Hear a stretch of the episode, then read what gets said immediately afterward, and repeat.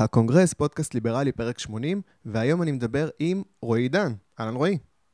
בוקר אור. בוקר טוב. או, אה, או רועי- לילה טוב, כי זה פודקאסט. מה? או לילה טוב, כי זה פודקאסט. כן. אה, רועי הוא תסריטאי קודם כל, אבל אתם מכירים אותו מהפינות אה, מבוא לכלכלה, שהוא עשה בתוכנית של גיא זוהר בערוץ 10. הוא מגיש ברדיו עם אראל סגל ב-103 FM.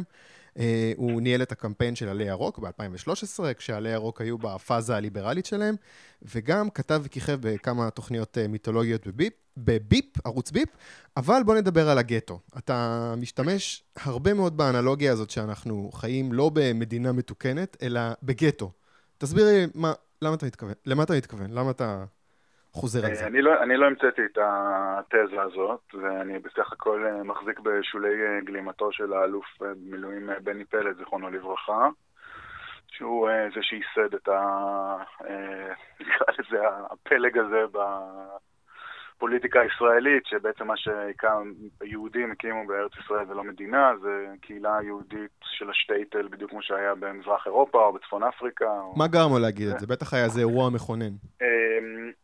תראה, הוא אמר, אה, בכלל אה, הוא לא היה כל כך, אה, אתה יודע, הוא היה רוב חייו שירת בצבא, אז הוא לא היה כזה פוליטי כשהוא היה קצין בצבא, זה יותר, יותר מאוחר התחיל, בעיקר אחרי מלחמת יום כיפור ואחרי הפרישה שלו. הוא גם ניסה לרוץ לכנסת עם הדבר הזה, הוא היה קצת כזה, היה קצת קוקו. אני בכלל מאוד איש מאוד מאוד חכם, שלדעתי אומר דברים מדויקים, אמר דברים מדויקים שרלוונטיים מאוד להיום. אני חושב שאפשר לראות את זה כמעט בכל, בכל פן של המדיניות הישראלית, חוץ, פנים, כלכלה, ביטחון. זהו, כל תסביר רגע את הברור מאליו, מה זה אומר, מה מה התזה פה? התזה פה היא שישראל, היהודים יצרו מדינה שהיא לא באמת מדינה ריבונית אה, כמו מדינות ריבוניות אה, בעולם, זאת אומרת מדינה שלא יודעת אה, באמת, או זה גם הולך ומידרדר, האמת היא נראה לי, ש- לא, מסוגל, לא באמת מסוגלת להגן על עצמה כמו שמדינה נורמלית הייתה מגנה את עצמה, על, על עצמה בסיטואציות מסוימות, שבעצם הכל אה, זה מין שלטון אה, קומבינות כזאת של ועד קהילה, אה, שחוסמים אה, בעצם התקדמות והתפתחות אמיתית וריבונות אמיתית. אה, בין השאר הוא גם תקף את בכלל את המבנה החוקתי של מדינת ישראל, שזה קצת בצדק, אה, שבעצם הרי מה שקרה זה כשהוקמה המדינה, אני קצת נכנס פה להיסטוריה, כן, אבל יאללה. אה, כונסה בעצם אספת, אה, אספה לאומית, כאילו נקרא לזה, שהייתה אמורה אה, לכונן חוקה ואז לקיים בחירות ולהקים פרלמנט, וזה בעצם מעולם לא קרה, בעצם האספה הזמנית הזאת נשארה בעצם ה... הפכה להיות הכנסת בעצם, מעולם לא חוקקה החוקה הזאת, ואז התחילו כל הקומבינות עם החוקי יסוד, והקואליציות, ועם הזה, ועם ה... אני, אני חושב שזה הוביל בצורה ישירה לשלטון הפקידים שאנחנו חיים בו היום. אתה יודע, בעצם העובדה שאנחנו חיים במדינה שהיא כאילו דמוקרטיה, אבל היא בעצם לחלוטין לא דמוקרטיה. ולזה אתה אלא- קורא הדיפ שטייטל. הדיפ שטייטר, כן. למנגנון שמשמר את ההגמוניה האנטי-דמוקרטית הזאת, שזה בעצם אה. עברות, לא עברות, לעשות יידיש מה deep state. כן, deep state, רק שאצלנו זה לא state, מילא. זה היה state, זה שטייטל. הבנתי. עם טוב. הקישקה והחמין וכל ה... אה, אני אחזור לטרמינולוגיה הזאת, אני רוצה אבל אולי לנסות לחבר את זה לדברים שקרו באקטואליה השבוע, בזמן האחרון. אה, אז בואו נחבר את זה רגע למבצע מגן בצפון שהחל אה, השבוע. אני שונא שקוראים לזה מבצע, זה מגוחך. אה, צה"ל כולה מנסה לפרק מנהרות שחדרו לישראל מלבנון, בשטח ישראל, כן? אה, תוצרת חיזבאללה, אחלה. אה, מצד שני, עם- עם כל הלעג, בכל זאת, עושים משהו, זאת אומרת, זה טוב, אתה לועג לזה, אתה קורא לזה הגבהת חומות אני הגטו. לא לועג לזה, אין, אין, תראה, כתבת הגבהת חומות הגטו. המבצע עצמו אין ספק שצריך לעשות אותו. אוקיי. כאילו, אם יש מנהרות, צריך לטפל בהם, מן הסתם. נו. אה, אני, אבל קודם כל, איך שהם. אם היו עושים את המבצע הזה ומטפלים במנהרות, כמו שדרך אגב עושים, לא יודע אם בצפון, אבל עושים בשגרה. אה, ולא היו ממתגים את זה כאיזה מבצע, ואוי, זה הדבר שבגללו לא רצינו לתקוף בעזה, וכאילו תלו בזה הרבה הרבה משקל. רגע, אני לא שומע אותך טוב? אני לא שומע אותך טוב, אתה יכול להתקרב לטלפון? כן, כן, אני מאוד קרוב. אוקיי. אה, בעצם תלו. עשו מזה איזה מבצע, ומיתגו את זה ככה, ופמפמו את זה בתקשורת וזה, ובעצם כאילו מדובר בפעולה שהיא אמורה להיות די שגרתית, היא גם די שגרתית בדרך כלל. לא, זה מסוג הדברים שבדרך כלל לא ממש מתפרסמים, בטח לא בזמן אמת. כאילו, לפעמים יסתכלו איזה מנהרה, בגבולות הזה, זה קרה כמה פעמים, ואז אתה תשמע, חודשיים אחרי זה יתירו את זה לפרסום ויביאו לך תמונות. פה עשו מזה איזה מין חגיגה בזמן אמת כזאת, שאין לה שום, אה, אתה יודע, בסדר, זה מה... אתה יודע, זה לא אמור להיות מעניין שצה"ל מסכל מנהרות טרור, זה אמור להיות משהו שעושים, כאילו, אתה יודע, שזה העבודה שלהם, של, של הצבא. ויש פה משהו אבל... מעבר לאיזה כן, ניסיון משהו, לעשות לא, יח"צ? זה, זה, זה אגב לא הצבא, זה כי לגמרי לדעתי מהדרג המדיני, זה שהוא, כן, ניסיון למתג את זה כאיזשהו מבצע יחצני, תקשורתי. לדעתי זה מגיע מביבי, mm-hmm. בשביל שיתוף פעולה של דובר צה"ל והרמטכ"ל. Mm-hmm. וזה מטופש מאוד, אני חושב, זה גם מזיק מאוד. בעיקר כי ברגע שאנחנו עושים מזה כזה דבר, אז, אז מה זה, זה, זה הרי מבצע, זה מבצע, זה, זה אפילו לא מבצע, זה פעולה הגנתית, אנחנו מגביהים את החומה של הגטו. אנחנו לא יוצאים מחוץ לגטו והורגים את הנאצים, אלא אנחנו רק מגביהים את החומות שלנו ומתגוננים יותר, שומרים על עצמנו מהנאצים שחס וחלילה לא יבואו. אז בואו אני רוצה לקחת רגע את הנקודה כן. הזאת ולהמשיך עם זה רגע. עכשיו זה דבר שטוב לעשות, זה טוב כאילו למגן את עצמך ולמגן את הבית שלך ולדאוג כן. למנעול יותר טוב ולסורגים בחלונות, סבבה. כן, כן, אני רוצה דווקא... אני רוצה לקחת צעד uh, מעבר ובאמת לדבר על כן. הגישה שלך, כמו שאני מבין אותה, שאני שומע אותך בתוכנית עם אראל סגל, uh, לא צריך, זה לא שצריך לפלוש עכשיו ללבנון או לעזה, פשוט להפציץ ברצינות כשיורים עליך. זאת אומרת, אם אני מבין נכון, אתה אומר, נגיד יורים עלינו מרגמה מבית חולים ברצועת עזה, להשיב אש על הבית חולים, אני מבין נכון? זאת אומרת, זה... לא. אוקיי, בוא תסביר לי. תראה, זה צריך להיות הרבה יותר מורכב מזה. אנחנו צריכים קודם כל להגיע למצב שלא סתם יורים עלינו מרגמות. כאילו, למה שנקבל בכלל סיטואציה שמישהו יורה עלינו מרגמה? אה, בשביל זה אנחנו צריכים שהאויב שלנו יחיה בפחד תמידי מאיתנו, ולא ההפך. עכשיו, כשאתה מסתכל על איך, אה, שזה גבול הצפון שלו נראה, למשל, השבוע שמתי לב לזה, אני מכיר את זה, וגם ראיתי פשוט השבוע כמה תמונות. תראה, יש את הגדר גבול בינינו לבין לבנון. כן, וואי, סמכה חזקה. תשמע, בצד הלבנון, אתה רואה כביש צמוד לגדר, כביש אזרחי לחלוטין, מכוניות כן. נוסעות, דשא, מדרכה, אזרחים, תחנת דלק, חנויות, בתים. בצד הישראלי, גדרות תיל ומגננים, והשטח צבאי סגור, וסיורים עם אה, כאלה ג'יפים ממוגנים. אנחנו מפחדים מהם, הם לא מפחדים מאיתנו. עכשיו, הם לא כבשו אותנו כדי להשיג את הפחד הזה. נכון? אף אחד לא, לבנון לא כבשה, כאילו, החיזבאללה לא כבשו אותנו וייצרו את המאזן האימה הזה. הם עושים את מה שהם עושים במעט מאוד אה, עלות בשבילם. אני מבין, אני, אני מבין, אני מבין את ה... אנחנו צריכים להגיע לסיטואציה שהם חיים בפחד מאיתנו. זאת אומרת שכל מנהיג טרור ומשפחתו צריכים להיות מאוימים 24/7 בחייהם. זאת אומרת, אין כזה דבר, ברגע שאנחנו, יש לנו את ההזדמנות אנחנו הורגים אותו. אני רוצה רגע להקשות עליך. שהאנשים האלה יצטרכו לחיות במחילות ובפחד, ואז אתה תראה פתאום שזה לא כל כך פשוט לשגר מרגמה מבית חולים ככה באמצע היום. אני רוצה כן להקשות כן. עליך, כי בסופו של דבר, מה, ש, מה שזה דורש, הגישה הזאת, זה פחות לפחד אה, להרוג חפים מפשע. כי, כי הרי כל הסיפור הזה זה הם מתחברים מתוך אוכלוסייה אזרחית. אני לא חושב שלמישהו יש באמת בעיה עם לחסל עכשיו מחבלים, אם היו עומדים בשורה. הבעיה פה זה הנזק ההיקפי ומה יגיד העולם. אז באמת, אתה יודע... בוא תסביר נגיד... לי, מה זה חפים מפשע? תסביר לי למה יחיא סנואר יכול להגיע למרחק של 50 מטר מכוחות צה"ל בגבול הרצועה, mm-hmm. לשאת שם נאום הסתה אנטישמי נאצי על עקירת לבבות היהודים מגופם, ולצאת משם כאילו כלום. בוא תסביר לי. אה. הוא כשהוא עומד בסביבה של אנשי חמאס, לא ב... אין שם ילדים, כאילו... כאילו... בסופו של לא דבר... לא באמצע גן ילדים. אתה יודע, אתה לא צריך לשכנע אותי שזה מוצדק אה, לפגוע בו. אני לא מבין אני לא מבין איך הוא יצא משם הולך, לא יודע. כן, אבל בואו ניקח רגע את הסיטואציה הזאת, באמת שכאילו עכשיו מחליטים באמת לקחת את הגישה הזאת של די, הם התחילו לפחד מאיתנו, ומגיבים במרכאות כמו שצריך. אה, ואז זה גורר מן הסתם, אתה יודע, אה, המון המון הרוגים בצד שלהם, מעט מעט מאוד הרוגים בצד שלנו. אני לא חושב שצריך לגרור המון הרוגים בצד שלהם. אבל זה מה שקורה. למה? לא יודע, במבצע הצבאי הקודם שהיה, זה מה שקורה. אבל המבצע הצבאי הקודם היה אווילי. אתה חושב שאפשר גם לפתור את הבעיה הזאת וגם שלא ימותו הרבה אנשים בעזה? קצת, תראה, יכול להיות ש... תראה, במבצע שאנחנו עושים בעזה, כמו מטומטם, כמו צוק איתן, או עופרת יצוקה, כל המבצעים האוויליים מאוד האלה, אתה הורג המון, יש שם 30 אחוז נדמה לי מההרוגים או משהו כזה, לפי, אני לא מדבר איתך עכשיו על המספרים של שוברים שתיקה. לדעתי משהו כמו 25-30 אחוז מההרוגים זה בלתי מעורבים.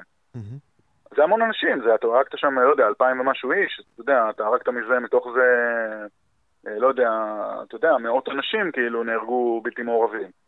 אז נהרגים בלתי מעורבים, כשאתה מתחיל להפציץ, כשאתה כבר נכנס לפינה הזאת, שאתה במבצע צבאי, אתה חייב על כל, אז אתה חייב על כל משגר באמת להפיל פצצות וזה. ואז אתה מתחיל, אם אתה מייצר בשגרה אה, מאזן אימה של חיסול, חיסולים ממוקדים, קצת היינו עושים את זה פעם, של כל פעיל, כל בכיר בחמאס, כל בן אדם שאתה מזהה כאיש חמאס, ואנחנו מזהים, ממפים אותם יפה, הבן אדם הזה חי בפחד, זאת אומרת הבית שלו הוא מטרה, האוטו שלו הוא מטרה, החנות של, ה, שלו היא מטרה, כל דבר שלו הוא מטרה ואתה פוגע בה בשגרה, בלי להזהיר ובלי סיבה גם. Mm-hmm. שהם יחיו בפחד. ויצירה של שטחים סטרילים, זה לא ייתכן שאנחנו מכילים את האירועים האלימים שהם יוזמים עלינו בשטחנו.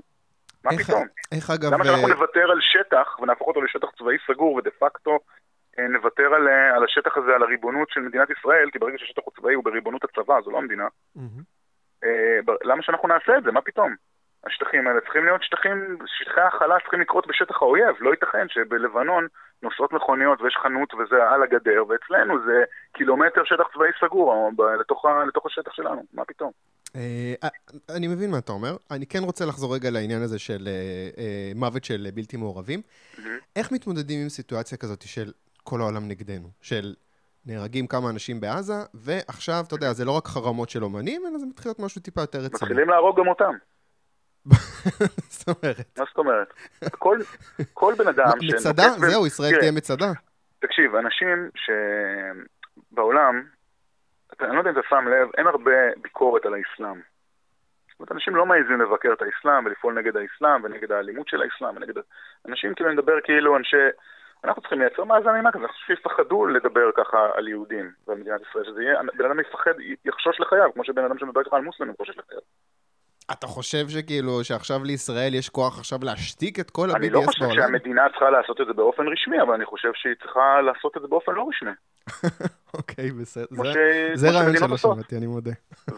וחוץ מזה, אנחנו צריכים, אני חושב, אנחנו צריכים להיות הרבה הרבה יותר קשוחים. אני לא מבין למה אנחנו מספקים מודיעין ומסכלים פיגועים בצרפת, כשצרפת הולכת רק השבוע ותורמת כספים ופרסים לארגוני BDS וארגונים שמעודדים, שעוסקים בתעמולה אנטישמית.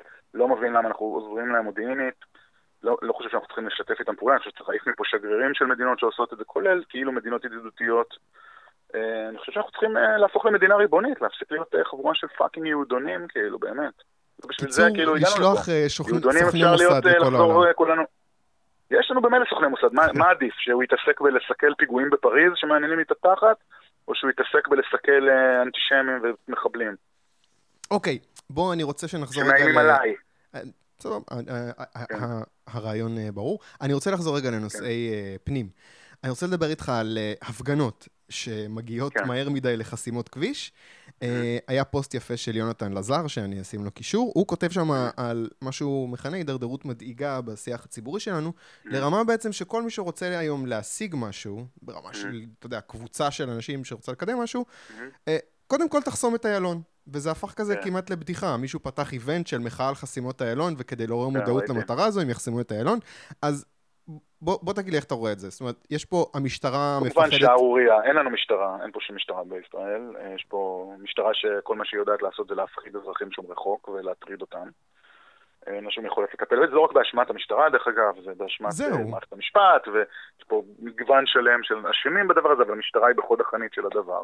אין ספק שאסור היה, מהרגע הראשון שנכה אחד חסם את אה, איזשהו כביש, היה צריך מיד לעצור אותו ולהכניס אותו לכלא. זה לא דבר שמדינה יכולה לקבל, אה, נורמלית, אבל כמובן אין פה מדינה כאמור, ואין פה משטרה, יש פה, אתה יודע, משמר הגטו. אה, אז... אה, אבל תושבי הגטו מתקוממים נגד משמר הגטו. איזה תושבי הגטו? זאת אומרת, אם אני ממשיך רגע עם הדימוי הזה, כן. זה לא שעכשיו אנחנו פה מתמודדים עם אויבים חיצוניים. פה בפנים, כאילו, אנחנו אפילו על עצמנו לא מסוגלים לאכוף. כן, אבל הציבור, הציבור הציוני הישראלי הוא מורתע בצורה מאוד מאוד חזקה ממרי אזרחי ממשי. זאת אומרת, אין פה מאזן אימה שיש במדינות אחרות, כמו למשל שהיית השבוע בצרפת. אה, אנשים פה מאוד מאוד, אה, בגלל המבנה החברתי-פוליטי, אה, נקרא לזה, של מדינת ישראל, מאוד מאוד מאוד קשה להוציא פה את האנשים לרחובות כמו שהם יוצאים באמת במדינות אחרות, זה באמת, אתה יודע, לא מחאה חברתית, קומבאיה, נבנה אוהל. אלא fucking לשרוף דברים, שזה צריך לקרות בעיניי על בסיס יומיומי, אה, לפי כאילו מה שקורה פה במדינה. אוקיי. אה, אז זה קשה, קשה. המדינה מרתיעה את אזרחיה שומרי החוק, ולא מצליחה להרתיע את האויבים שלה. צה"ל מרתיע את אזרחי ישראל ולא את האויבים. המשטרה מרתיעה את אזרחי ישראל שומרי החוק ולא את הפושעים. אה, והממשלה משאירה את האזרחים, אתה יודע, צמיתים. אני רוצה רגע להאשים קצת את האזרחים. הרי כאילו אם המשטרה הייתה יודעת שלא יהיה איזשהו backlash אה, מלחסל את ההפגנה הזאת של הנכים, הם היו עושים את זה. זאת אומרת, יש פה פחד נראה לי מאיך זה יצטלם, אתה יודע, תמונה אחת של שוטר שגורר כיסא גלגלים, וועדת חקירה, וזה לא אשמת המשטרה, זה אשמת, אתה יודע, איזושהי אווירה ציבורית ש... כופה כן, עליה אבל לעשות את זה. זה לא צריך לעניין אותה, המשטרה היא המשטרה, אתה יודע, אף אחד לא יכול, המשטרה לא מפטרים שם אנשים. כאילו- אבל יש תמריצים, אתה. יודע, המפכ"ל מסתכל קדימה, אומר, ימנו אותי, לא ימנו אותי. המפכ"ל שהבאת זה חתיכת אפס, כאילו, וגם כל האופציות האחרות זה גם חבורה של אפסים, כאילו, אין סיכוי שזה באמת ישתנה בעתיד הקרוב. אין איזה פול של כוח אדם טוב במשטרה לקחת, שקצינים בכירים, דווקא, כאילו, מההיכרות שלי, שהיא די טובה עם המשטרה, דווקא בדרגים הנמוכים יש אנשים מדהימים, אבל זה גם כמו בצבא, דרך אגב. הגנרלים שלמעלה זה בדרך כלל אנשים שהגיעו לאן שהם הגיעו בזכות זה שהם אה, אה, פיצ'יז של המערכת, לא שהם איזה, כאילו, אתה יודע, הוגי דעות גדולים ואנשים מקוריים יותר מדי. אוקיי, מי מגיע למעלה? כל מיני פקידים. אה, אני רוצה לרוץ ולדבר איתך על או חוק פקידים או הפורנו. פוליטיקאים. מה? או או שילוב של שני... או- מי שמגיע לדרגות הגבוהות זה פקידים סלאש פוליטיקאים, כאילו. זה לא אנשים שאתה באמת, כאילו, אתה יודע. אני רוצה לחזור לזה רגע, אבל זה לא טבעי כן. במערכות כאלה? זאת אומרת, בוודאי שזה טבעי, אבל צריך, אה, אתה יודע, בשביל זה יש לנו... אמורה להיות לנו מערכת של ביקורת ציבורית על הדברים האלה. אנחנו צריכים אה, לפחות לנסות שפעם בכמה יהיה אחד שבאמת אה, יקדם את העניינים. אגב, אני ניסיתי לחשוב על זה, כאילו, מה... אתה יודע, אני מנסה לחשוב על פתרונות ליברליים. אתה חושב שיכול לעבוד בישראל הפתרון הזה, אני אקרא לזה, כמו שיש בארצות הברית, שפשוט להוריד את המשטרה לרמה העירונית? שלקחת, אה, אתה יודע, בוודאי, בוודאי, הכרחי. זה יכול לקרות? אתה רואה את זה קורה? בוודאי. זה, אני חושב שזה צריך לקרות, אני חושב שזה יקרה לעולם, כמו כל פתרון ליברלי אחר במדינת ישראל. זאת אומרת, שיטור עירוני כזה שהופך להיות השריף? בוודאי, בוודאי, רק אתה צריך, צריך להיות מוכן במקרה שזה קורה, לזה שיהיו מקומות שלמים במדינת ישראל שלא תהיה במשטרה. שזה זאת כבר המצב. מועצות מקומיות בישראל שלא, אה, נכון, אבל לפחות אתה לא תצטרך לממן אותה, את הלא משטרה הזה. אתה תוכל. במקום לשים שם שוטרים, לשלם שם משכורת לשוטרים שלא עושים כלום, לדאוג שאצלך יהיה שוטר שעושה משהו. יש סיכוי שזה יקרה? אתה רואה עכשיו חבר כנסת מניף את הדגל הזה וגורף הון ציבורי, או שזה. רעיון שאנשים לא. מכירים? כל, כל דבר שיעביר כוח יותר לכיוון של האזרחים ולקהילות שלהם במדינת ישראל, הסיכוי שהוא יקרה עד שלא יצאו אלפי אנשים לרחובות וישרפו משהו, הוא אפסי. הבנתי. בואו נדבר על אה, אולי משהו שכן יוצא אנשים לרחוב. אה, חוק הפורנו, אתם דיברתם כן. בתוכנית שלכם, אני חוזר לתוכנית של- שלך ושל סגל, יום רביעי דיברתם, אני חושב, עם שולי מועלם מהבית היהודי. היא. מציעה בעצם שכל מי שנכנס עכשיו לפורנהאב. יצטרך להקיש את התעודת זהות שלו, אה, מה שיאומת עם, לא יודע, איזשהו מאגר ממשלתי כלשהו, ואם אתה בגיל המתאים, זאת אומרת, המספר שתיתן לי יתאים, ייתנו לך להיכנס. עכשיו, אני רוצה דווקא להתחיל משהו מפגר, שאלה טכנית. זאת אומרת, ילדים יודעים להפעיל מחשב. אה, מן אין פה, אני חושב שאין טעם בכלל להיכנס פה לנושא הטכני, אני חושב שכל מי שקצת מכיר אינטרנט, ברור לו כמה שהרעיון הזה הוא רעיון אווילי. ו... אה, אני רוצה לקחת את זה צעד קדימה. אז מן הסתם כן. יקבלו בוואטסאפ איזשהו מספר תעודת זהות של מבוגרים, ואז תבוא שולי מועלם 2, ואולי יהיה מנגנון חדש שיוודא שלא משתמשים במספר ביותר ממחשב אחד בו זמנית, או לא חוק נגד הפצת מספרי תעודת זהות, או אולי צריך לצלם את הפרצוף שלך כדי לאמת שזה אתה שנכנס לפורנהאב ולא מי שמשתמש ב- במספר שלך.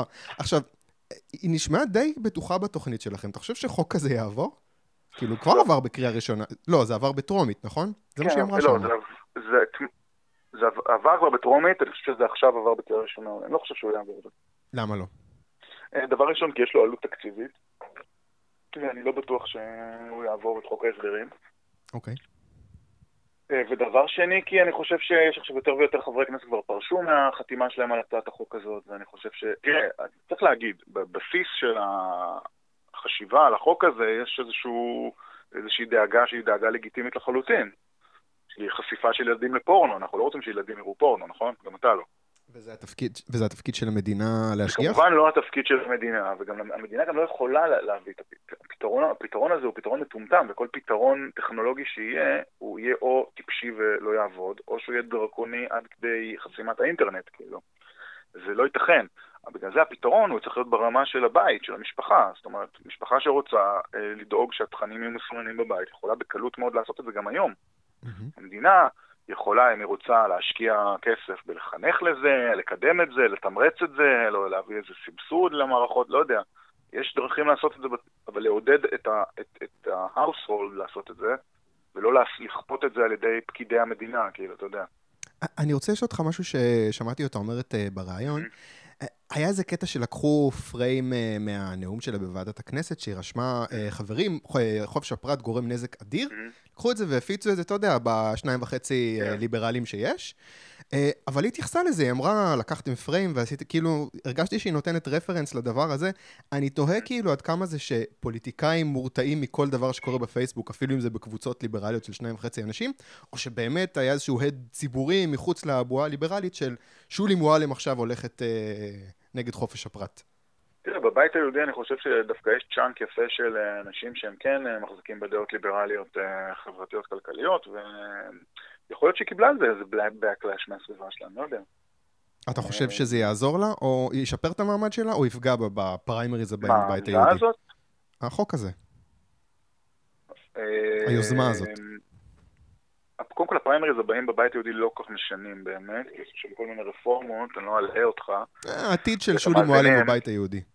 אה, אני לא יודע, העתיד שלה כבר לא תלוי בדיוק במתפקדים, כי מה שקרה שם זה שבגלל כל השריונים וזה, בעצם המתפקדים החליטו רק אולי על איזה שני אנשים שם בעשירייה הראשונה. מהמם. אז אני לא יודע עד כמה זה משנה לחוק הזה ספציפית.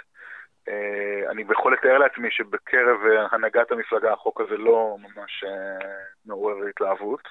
באמת? אני מניח, כן, לא נראה לי שנפתלי בנט כאילו אוהב את החוק הזה. אוקיי.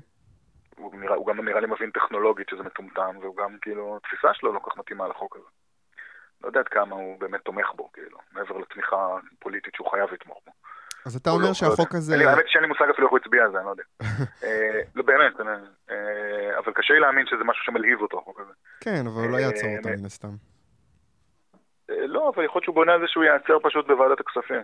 אה, אוקיי, אז אתה אומר טכנית, כן. פשוט מסיבות אה, טכניות תקציביות זה לא יעבור. אני לא, לא, לא מאמין שבאמת הטמטום הזה יעבור. לא. אני מקווה. אני רוצה לדבר איתך עכשיו על חיפה, אה, Mhm. ועל סגן ראש העיר החדש שלהם, המסתמן, אה, בחור בשם רג'ה זעטרה. אה, זעטרה, שלכל הפחות הוא תומך אה, BDS לפי פוסטים שלו בפייסבוק, הוא גם Mhm. הס- הפיץ שם כל מיני קריקטורות עם מסרים עם איזשהו ניחוח. לא, לא, על- תומך, תומך אה, בחיזבאללה באופן גלוי, בנסראללה, באסד, וארגן הפגנות למען אסד, אירועים למען אסד. כן, אתם נכנסים ל...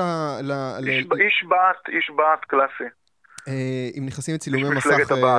אני רק רוצה להסביר מה, מה רואים כשנכנסים לפרופיל שלו, לפני שאולי הוא מחק את הדברים האלה.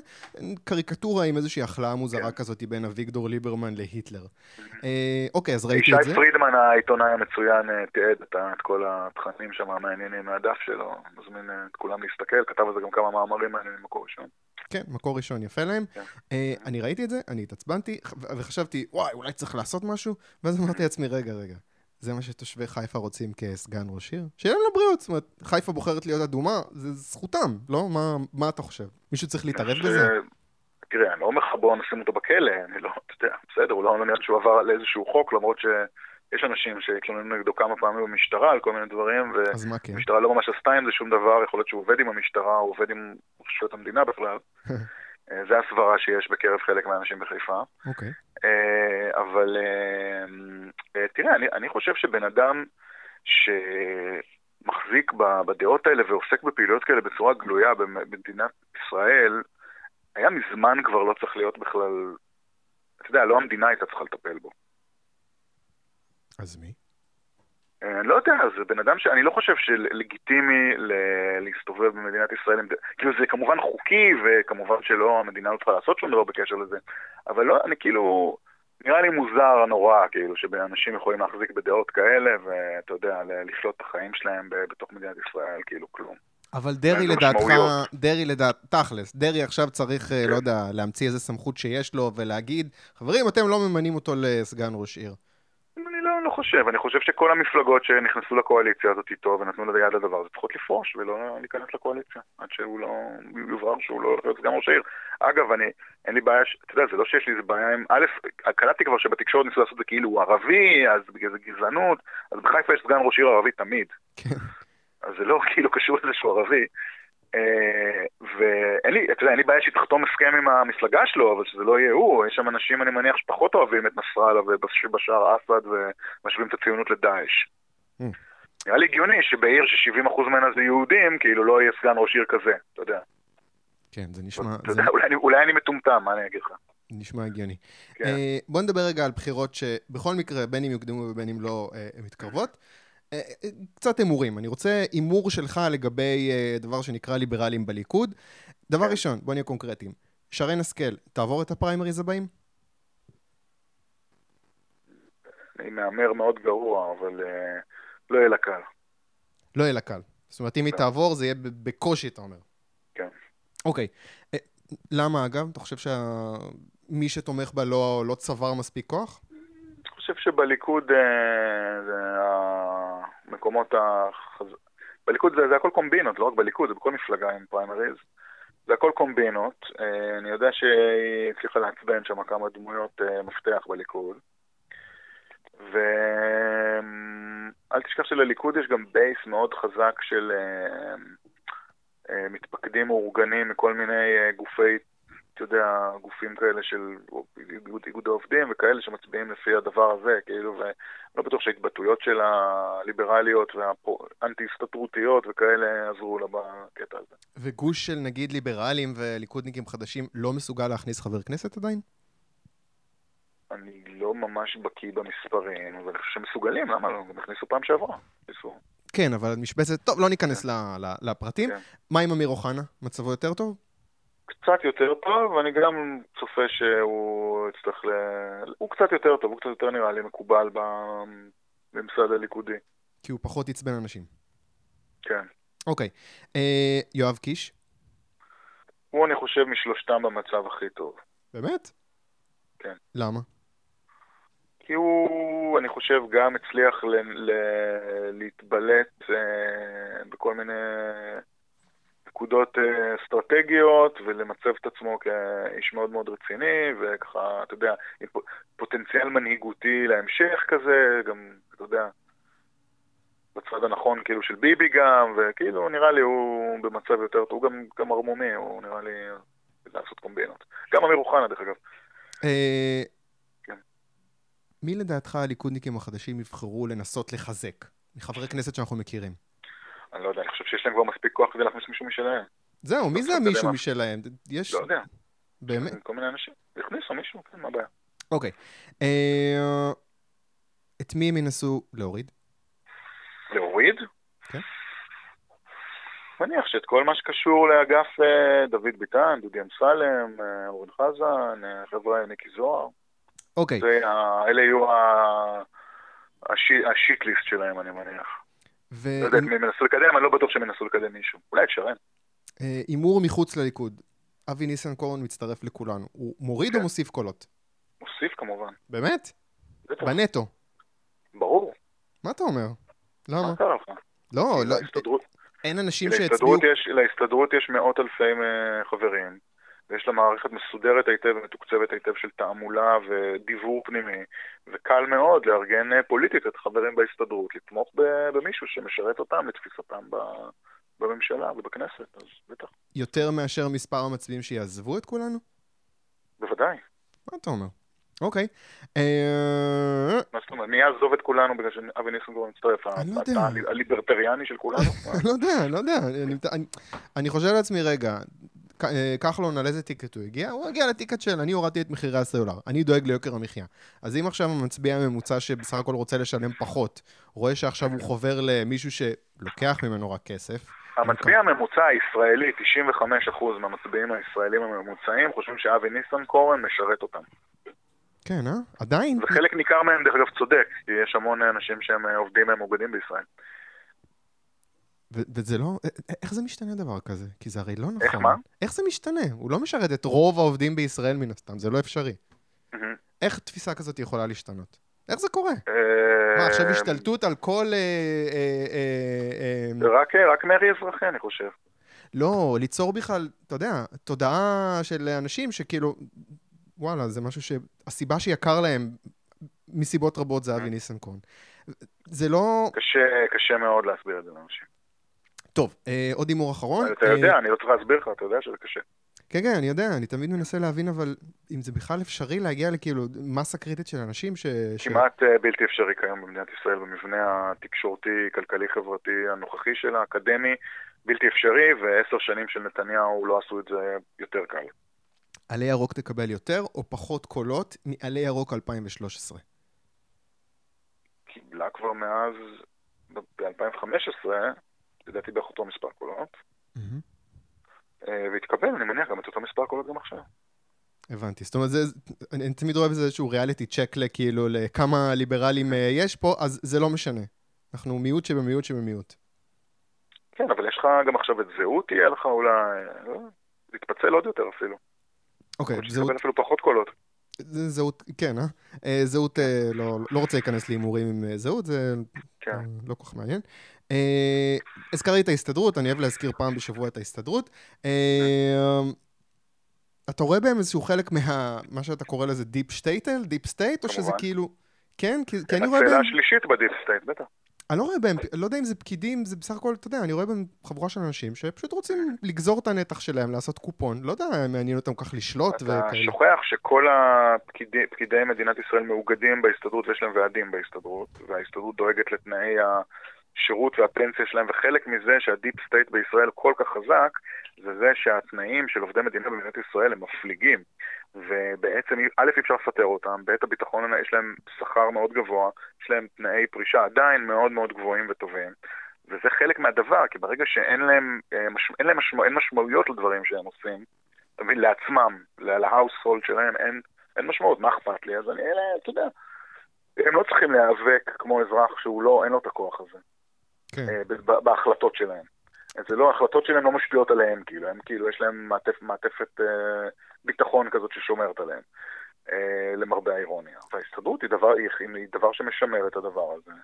ההסתדרות גם אה, תומכת מבחוץ ב, ב, ב, בשליטה של המנגנון הצבאי, עם כל מיני ועדי עובדים של אזרחים עובדי צה"ל וכאלה, ועובדי משרד הביטחון, ויש לה, ההסתדרות בוודאי, היא חלק, מה זאת אומרת, ה deep state בישראל זה המשולש, זה מערכת המשפט, אוקיי? החוק נקרא לזה החוק והמשפט, הפרקליטות ובתי המשפט והמשטרה נקרא לזה, הממסד הביטחוני וההסתדרות. זה המשולש, זה הטריומווירט של הדיפ שטייטל.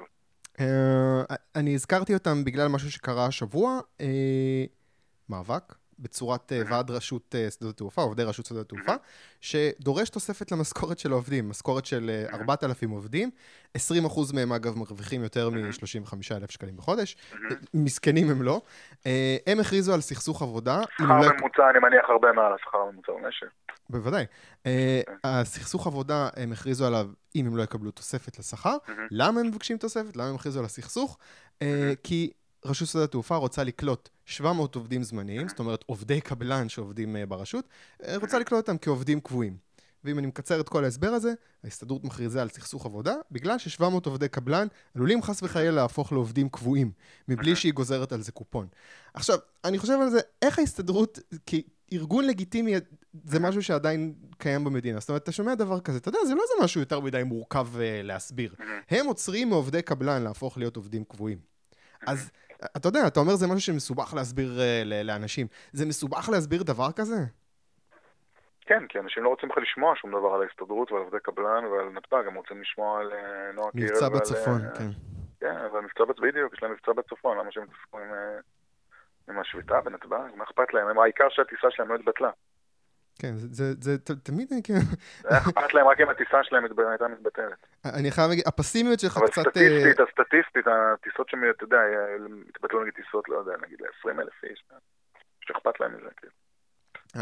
אני יוצא תמיד אה, אה, פסימי אחרי שאני מדבר איתך. חשבתי על זה, אז רציתי לשאול אותך שאלה קצת אישית. אתה בן אדם פסימי בקשר למה שקורה פה. אתה רוצה שהילדים שלך יגדלו בישראל? בוודאי. באמת? למרות כל כן. הזה? כן. למה? אין מדינות שזה יותר מסודר? תראה, קודם כל אני לא איזה, אתה יודע, ירצו לגור במקום אחר, אין לי בעיה, לא... כן, אבל מה אתה מאחל להם? אה, אני מאחל להם שיהיה להם טוב, לא משנה ככה איפה זה יהיה. אה, אני חושב שישראל היא עדיין מקום אה, שיהודי בעולם צריך להיות במדינת ישראל, ולהילחם למען מדינת ישראל ולהפוך אותה למה שהיא צריכה להיות.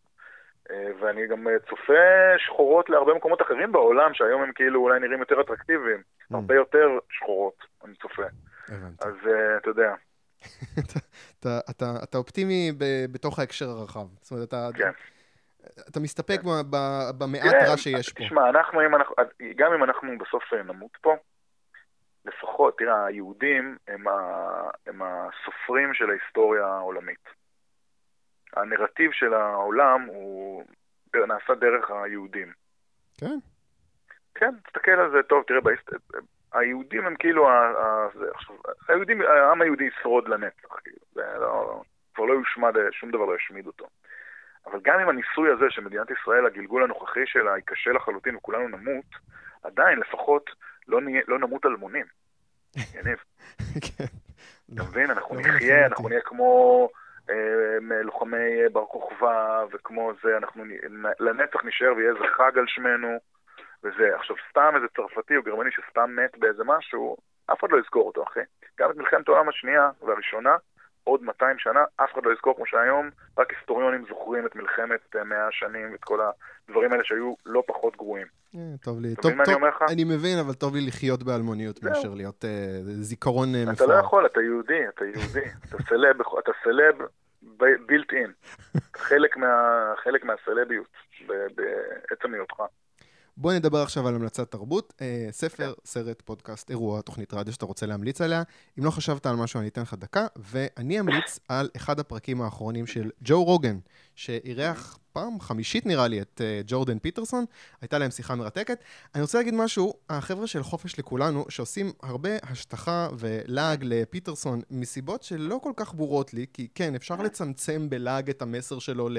תנקה את החדר שלך וללעוג לזה שהוא מדבר, כן, וואלה, בעיקר לגברים, אבל ג'ו רוגן הוא כבר לא פראייר, הוא לא יזמין אה, חמש פעמים מישהו שהוא לא מעניין, אז אולי מי שרוצה קצת לפתוח את הראש ולהבין בצורה נקייה מה הרעש אה, סביב אה, פיטרסון, זה מקום טוב להתחיל, מדובר אני בפרק... אגב הרבה יותר ממליץ לראות את ה... ולשמוע את ההופעות של פיטרסון אה, בהרצאות ובפודקאסטים וכאלה, מאשר לקרוא את הספר שלו, שהוא בעיניי הרבה פחות מעניין מה... אה, קראת אותו? כן, בטח. אוקיי, בעברית או באנגלית? באנגלית, באנגלית. אוקיי, יש אותו גם בעברית, מי שירצה, אני אשים, כן. תרשום לי לשים אה, אה, קישור לזה. הרבה פחות מעניין מההופעות הפומביות של, אה, של פיטרסון. רק, אני רוצה לסגור את זה, אה, פרק 1208. אה, עכשיו אני אשאל אותך, אתה מתחבר לג'ורדן פיטרסון? כן. למה? מה מעניין? למה אני יכול לשמוע אותו עכשיו שעות מדבר? מה, מה כי יש אני בו? אוהב רציונליזם, ואני אוהב אנשים שלא מתביישים להיות שוביניסטים מערביים, כלומר שהם מבינים שהתרבות, הציוויליזציה המערבית היא כן נמצאת באיזושהי נקודה של עליונות אה, מול הציוויליזציות האחרות הקיימות כיום בשוק. אה, ולא, ואני חושב שזו עמדה לגיטימית לחלוטין. אה, ואני מעריך כל פילוסוף קוהרנטי, כל איש רוח קוהרנטי שיוצא נגד ה... מיינסטרים ה- של, אתה יודע, הפרוגרסיביזם האווילי והמטופש. מה עם הניתוחים. שלו, מה עם הניתוחים שלו על היררכיות למשל? זה משהו שאתה מתחבר אליו? אה, כן, וכל הניתוח הזה של התנ"ך, אתה יודע, הוא מאוד אוהב לקחת את הסיפורים האלה של קין והבל, ו... כן. ו- תשמע, אני גם כתסריטאי, אני מבין את כל הדבר הזה גם ממ- ממקום אחר, זה מה שנקרא ארכיטיפים. כן. אה, יש בזה המון הרבה אמת, בטח. אוקיי, ומה ההמלצה שלך? ההמלצה שלי על סדרה שבאמזון, לא יודע מי יש פה אמזון, אבל אני קודם כל אני מאוד ממליץ לעשות בלי קשר לשם אחלה דברים, שם? וכתוסף לנטפליקס, שם אחלה סדרות. מה, מה יש שם? אה, גם, גם back קטלוג מעולה של אה, מלא סדרות ישנות, כאילו, טובות, וגם סדרות מקוריות שלהן מעולות, יותר טובות לדעתי מהמקוריות של נטפליקס, כמות יותר קטנה קצת, אוקיי. אה, מאוד ממליץ, זה יקר. רגע, אה, סדרה? יש שם סד- סדרה שנקראת Patriot, פטריוט, אה, שיש שתי עונות שלה, עכשיו בדיוק עלתה העונה השנייה, וזו סדרה מאוד מאוד מגניבה, שבעצם מספרת על איזשהו אה, מין, אה, הייתי אומר סוכן ביון אמריקאי, אבל כזה מישהו שפועל מאוד מחוץ לגריד כזה, שמי שמפעיל אותו זה אבא שלו. וסדרה, סד- מין סדרת ריגול, אבל משהו מאוד כזה, ככה, קצת קומי, קצת אבסורד כזה, משהו מאוד מגניב, אני מאוד ממליץ, אה, מאוד ממליץ על זה. אוקיי, Patriot באמזון? אגב, צריך, אה, Patriot. צריך אה, לעקוף VPN בשביל זה או משהו כזה? לא, לא, אמזון זה מה שיפה, שאתה עושה, זה כמו המנוי האמריקאי, אין כאילו מגבלות תכנים. אין, זאת אומרת, זה לא... זה כמו נטפליקס, אתה יכול לעשות בלי שום הגבלה. לא, נטפליקס אתה עושה בארץ, אתה מוגבל. כן, לא, אבל אני אומר כאילו, ישראל. לא צריך שום hack בשביל לעקוף את זה. לא, זה עולה איזה 6 דולר לחודש, משהו כזה. וואלה, כן, כן, זה זול גם. אוקיי. בהתחלה נדמה לי זה עולה אפילו פחות, זה לך חצי שנה ראשונה, נדמה לי זה עולה לך שלוש וחצי דולר, ואז 6 דולר או משהו כזה. לא, אוקיי. פטריוט באמזון. אה, רועי דן, תודה רבה. יאללה, בני. וניפגש בשבוע הבא עם עוד ליברל.